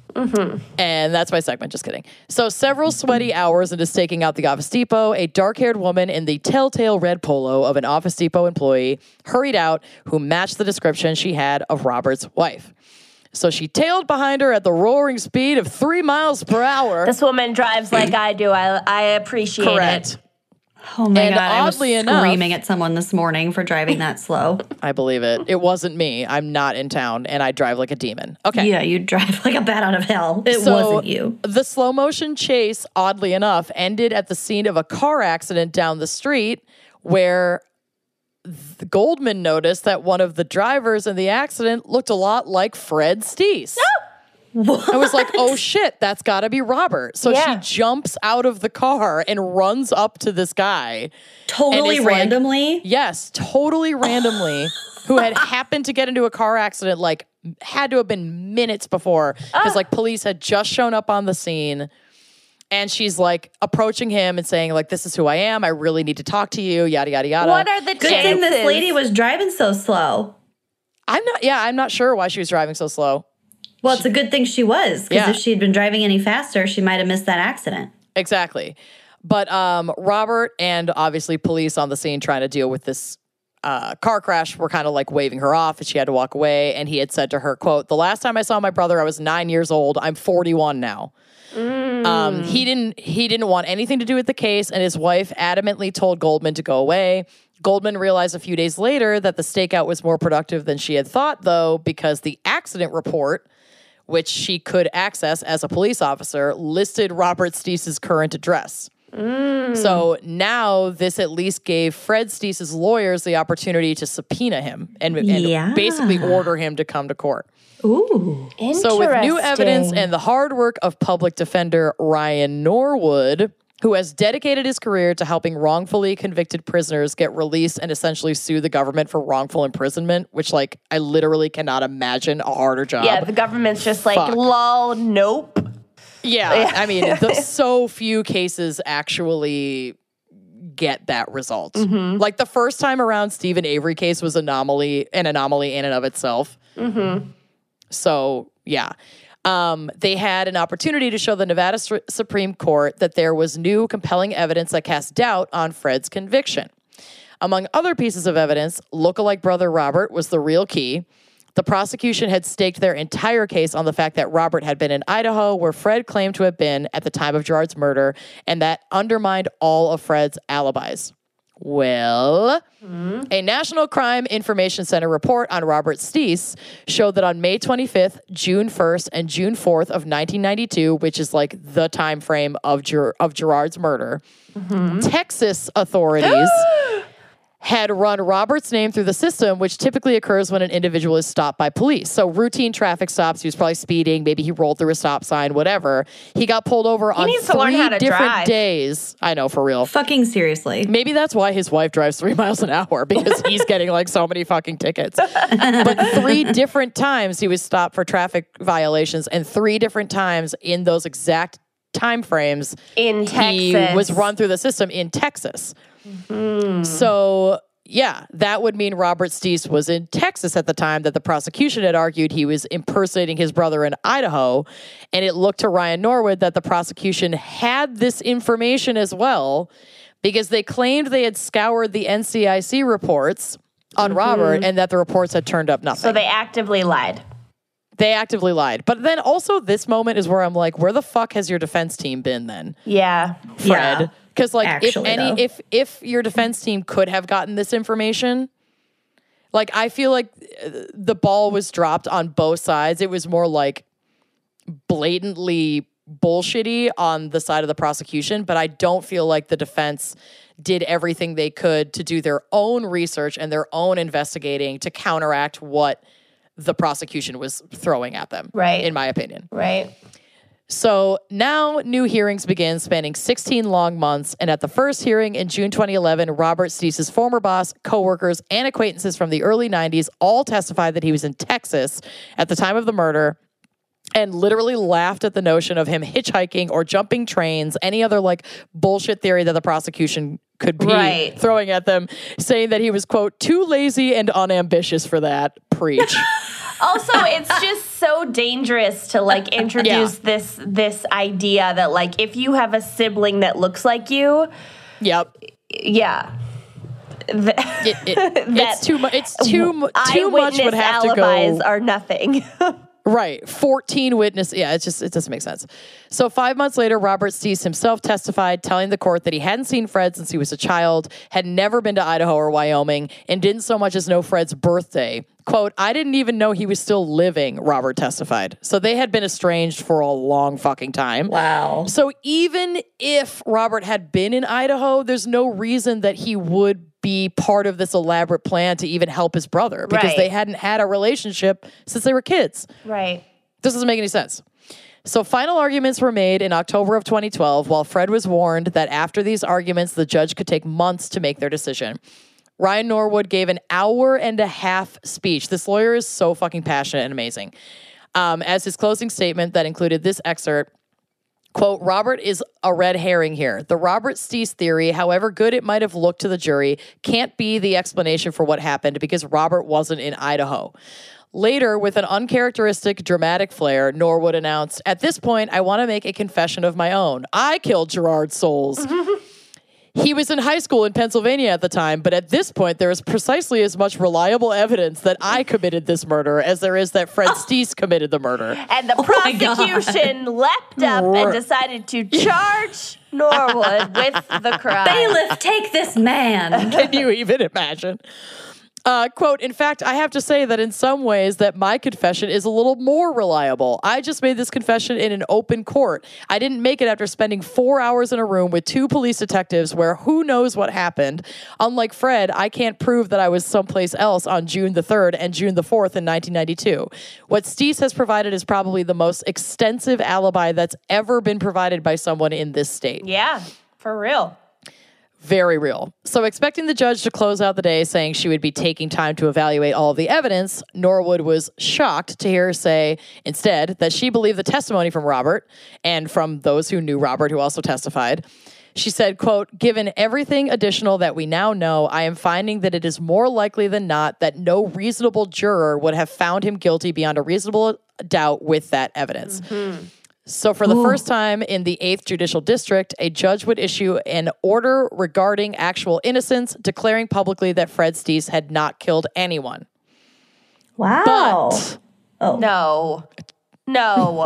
we are so close. No. Just We're let so us have close. it. our system I need is more fucked. I know. We're so close. More NyQuil. And Fred had run out of time to appeal, and there are still like certain processes. Just a judge saying you didn't do it is not the same as then just being released and set free. Right. Um, he'd run out of time to appeal and was suing for denials of his civil rights. So that's the avenue that they kind of had to go through. So the judge's ruling only cleared the way for her to consider the constitutional merits of his case for that, like, for that lawsuit. Um, for Steese's murder conviction to be thrown out entirely, a judge would now have to rule that the prosecutors acted improperly or otherwise failed in their duties. You can't just prove that they're innocent; you also have to prove that the prosecution That the process failed. failed. Yeah. yeah, the whole case has to be thrown out. Correct. So Norwood was confident that he would win in such a case, given everything that they had, but also knew that Fred's ordeal would be far from over if they went down that path. The state could appeal immediately, which meant that Fred would have to wait for a ruling by the Supreme Court of Nevada and would likely have to stay in jail while he waits for that. It could take years. Um, if the court came down in Fred's favor, the prosecution could still retry him. Oh my Um, God. only after a not guilty ruling would Fred be fully exonerated. And he might not get bail during this process. So again, through all of the years it takes to even go through these courts, he would be sit, still be sitting in jail. Yeah. Yeah, plus the 20 that he's already been in there at this point. It's like, fuck, he just wants to get out. and the poodles are long dead by now. Poodles are long dead. Oh, they starved to death a long time ago. They didn't Oh. starve. I Oh. hope they were adopted. I didn't want to even go down that path. Um, but I assumed they were still in the trailer. probably. But the prosecution also wasn't too keen on starting over on a now 20 year old murder case. So, if mm-hmm. we have any staircase fans, mm-hmm. yes, an owl. yes, no. It So looked like the best animals in this. offer to get Fred out of jail was an Alford plea. Mm-hmm. Yeah. And here is the a very quick rundown of what that is if people listening have not seen the staircase. And also, I'm almost done with this case. So after this, watch the fucking staircase. So the Alford plea has been around since a 1970 U.S. Supreme Court case where Henry Alford, a 35 year old black man, had said he was innocent of murder but pleaded guilty to avoid an automatic death sentence. He mm-hmm. later appealed, claiming that his plea was made under duress, violating due process. The Supreme Court disagreed.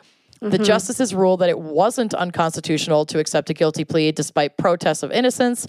So, as long as the defendant had intelligently made the decision and was counseled by a lawyer, um, I don't really understand a whole lot of how that works, but it is what it is.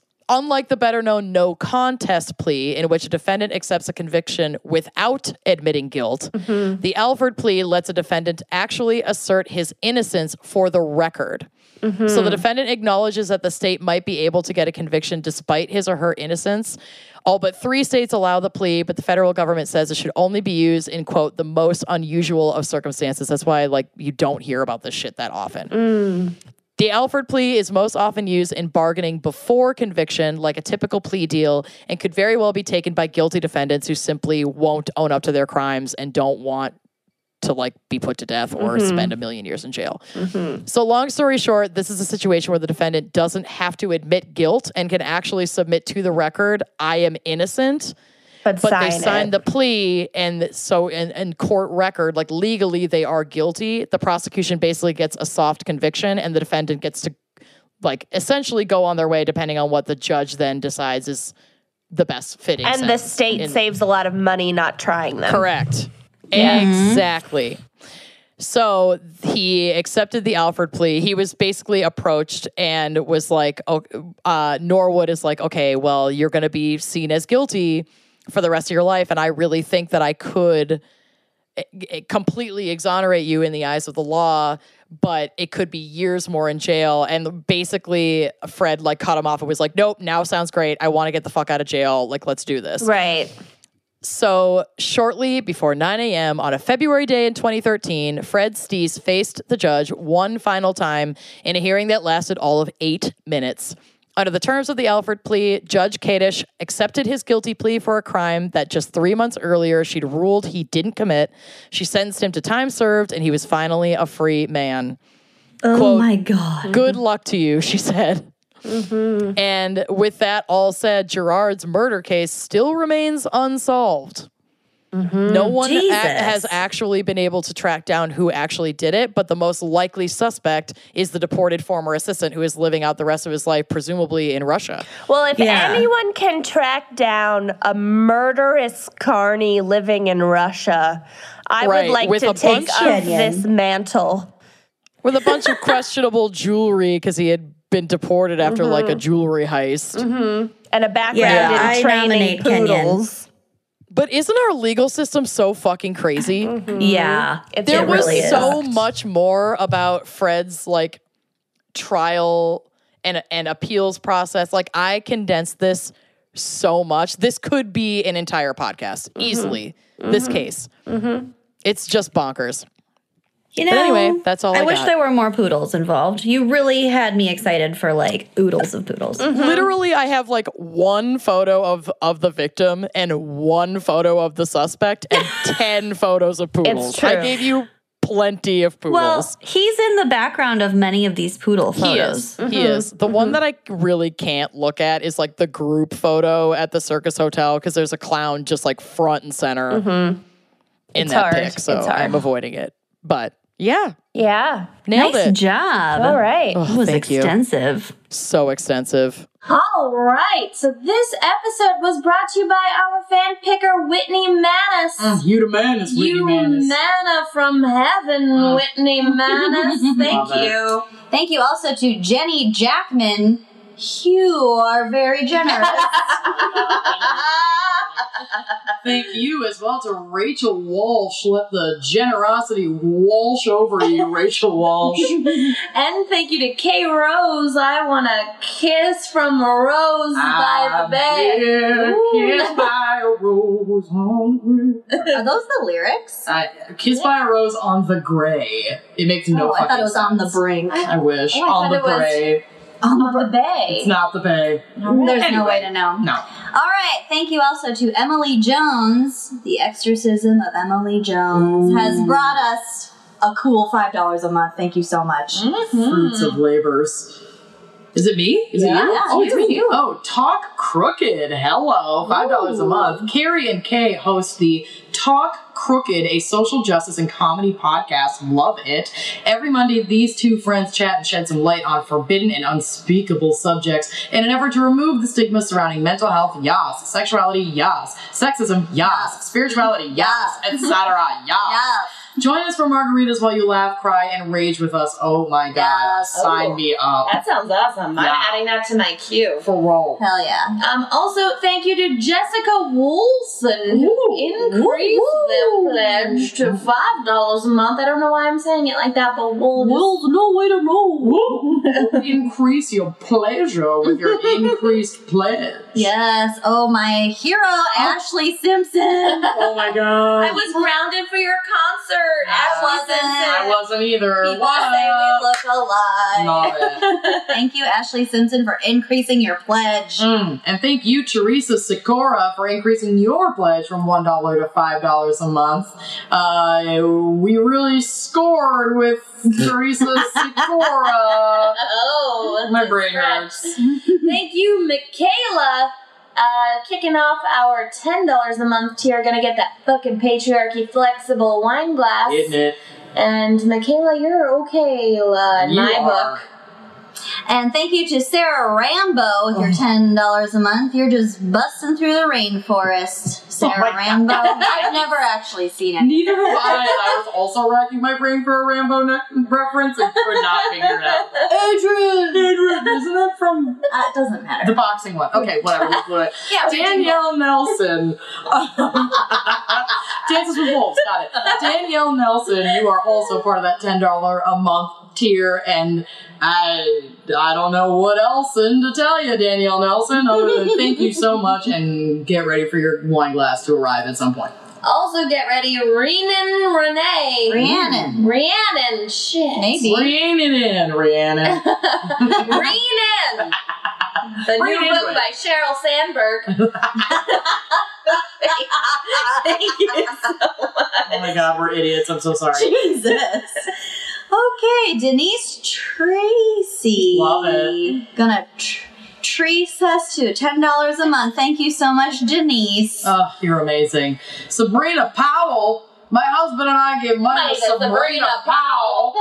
we love having you as part of our Patreon crew. Thank you so much for your donation. And thank you, Taylor Wilson. Wilson Phillips. Oh, God. Someday somebody's gonna make me wanna turn around and say goodbye. Taylor, Dylan Taylor. Are you gonna let him hold you down and make you cry? Don't you know? Okay. Moving right along here. Big thank you to Storm Scott. Holy shit. What Storm before Storm Oh, Scott. Wasn't that Storm was an X-Men? Oh X-Man. yeah, for sure. X-Woman. X-woman. Dances with Person. Wolves. Yes, from Dances with Wolves. Mm, Adrian. Thank you, Storm. Thank you, Elizabeth Gunther. Now, I don't really know what to do with this one because the only reference I know for the word Gunther is dropping a Gunther, which is a big shit. Oh And you're not a Gunther, Elizabeth Gunther. You know so many words for, For like shit. various poops. Oh, I know. Sex. Well, things Gunther from Friends Nailed from the it. shop. Yeah, that's a little more appropriate. There we go. Either way, we love you. Uh, we love you, Lindsay Hawkins. I want to invite you to the Sadie Hawkins dance, Yes. Lindsay Hawkins. Why am I a 75 year old woman? Be I was about to say the same. Will you go steady with me to the Sadie Will Hawkins? Will you wear my class ring, Lindsay Hawkins? So stupid. Okay, thank you, Regina White. It's China. It's China. China. Increase their pledge from two to ten dollars a month, and none for Regina White. and not for retro meters. Um, Bradley Morris, Zach Morris's way cooler older brother, increased their donation from five to ten dollars a month, and we are forever appreciative. Uh, thank you, Deja Alexis Bell. Wow. I'm getting some deja vu because you're an increaser. Oh, love Thank it. you, Deja. Thank you. Kicking off our trash queen level, Carolyn Figueroa. Figaro. Figueroa. Figaro, Figaro, Figueroa. Nailed Okay. it. Thank you, Carolyn. Oh, we love you. and thank you, Jade Koretko. You are also a trash queen or king or neither or neither or both. And you're going to be getting some sweet, thirsty trash in the mail. As is Val Coinus. Kilmer. Juanes. Val K would be a tough name to I like it. compete with, but you're crushing it. You Val. are. Like Val Kilmer from Yeah. that Right. boxing movie. Right. Oh, yeah, totally. Raging From Rambo. Bull. Raging Bull. Got it. okay, thank you, Ryan Nijakowski. Ooh. I know that name. Yeah. Ryan, who has increased their pledge from ten to twenty-five dollars a month. That Oh means goodness. you will get to choose a topic and or case and or wine. And or all mm, three, And or all assuming we can get those things three. in Minnesota. Thank you, Ryan. You rule, Ryan. Love it. And thank you, Sean Nelson. Shan, Sean. Shan. I shan't get it correct because I'm bad at things. you are also giving $25 a month, and you also need to send us your topic pick and Oh. stuff. I think they did recently. I think I've got it on my calendar. I'm excited. Hey, hey, hey. And thank you, Emmy Lou Harris. oh, sorry, Emily Harris. It's Emmy Lou now. It's done. thank you for your music and your Mhm. talent and your mm-hmm. just And your twenty-five dollars a month. God Yeah. bless you. Thank you. Thank you, Devin Martin, mm. Devin Sawa. Oh, Devon. Devin you saw are one. Steve. Martin had a baby, and it's Devin Martin. Oh my god. Oh my God. Here for Lucky. Thank you so much. Send us your case and or wine and or topic pairing. I love it. And if you are like all of my ex-boyfriends and afraid of commitment, you can make a once-off donation via our online store, wineandcrimepodcast.bigcartel.com. Just like Madison Eukenlaub, can Eichenlaub. Almost nailed it. I can pronounce this last name, Eichenlaub. Thank you so much, Madison. We are definitely going to take that 10 bucks and treat ourselves to some mozzarella sticks, baby. Oh yeah, right now, in fact. Oh, thank right. you. Cheers. We love you. Bye. Bye-bye. Thanks for listening to Wine and Crime. Our cover art is by Kali Yip. Music by Phil Young and Corey Wendell. Editing by Jonathan Camp. Check out our website and blog at wineandcrimepodcast.com. You can also follow us on Facebook, Twitter, and Instagram at Wine and Crime Pod. If you have questions, answers, or recommendations to share, email us at wineandcrimepodcast at gmail.com. Episodes are available on Apple Podcasts, Stitcher, Google Play, basically wherever you get your podcasts. Most importantly, if you like the show, please rate, review, and subscribe on Apple Podcasts. It really is the best way to spread the word. If you'd like to show your support and get a shout out on air, visit our Patreon page to keep this podcast and the wine flowing. Cheers!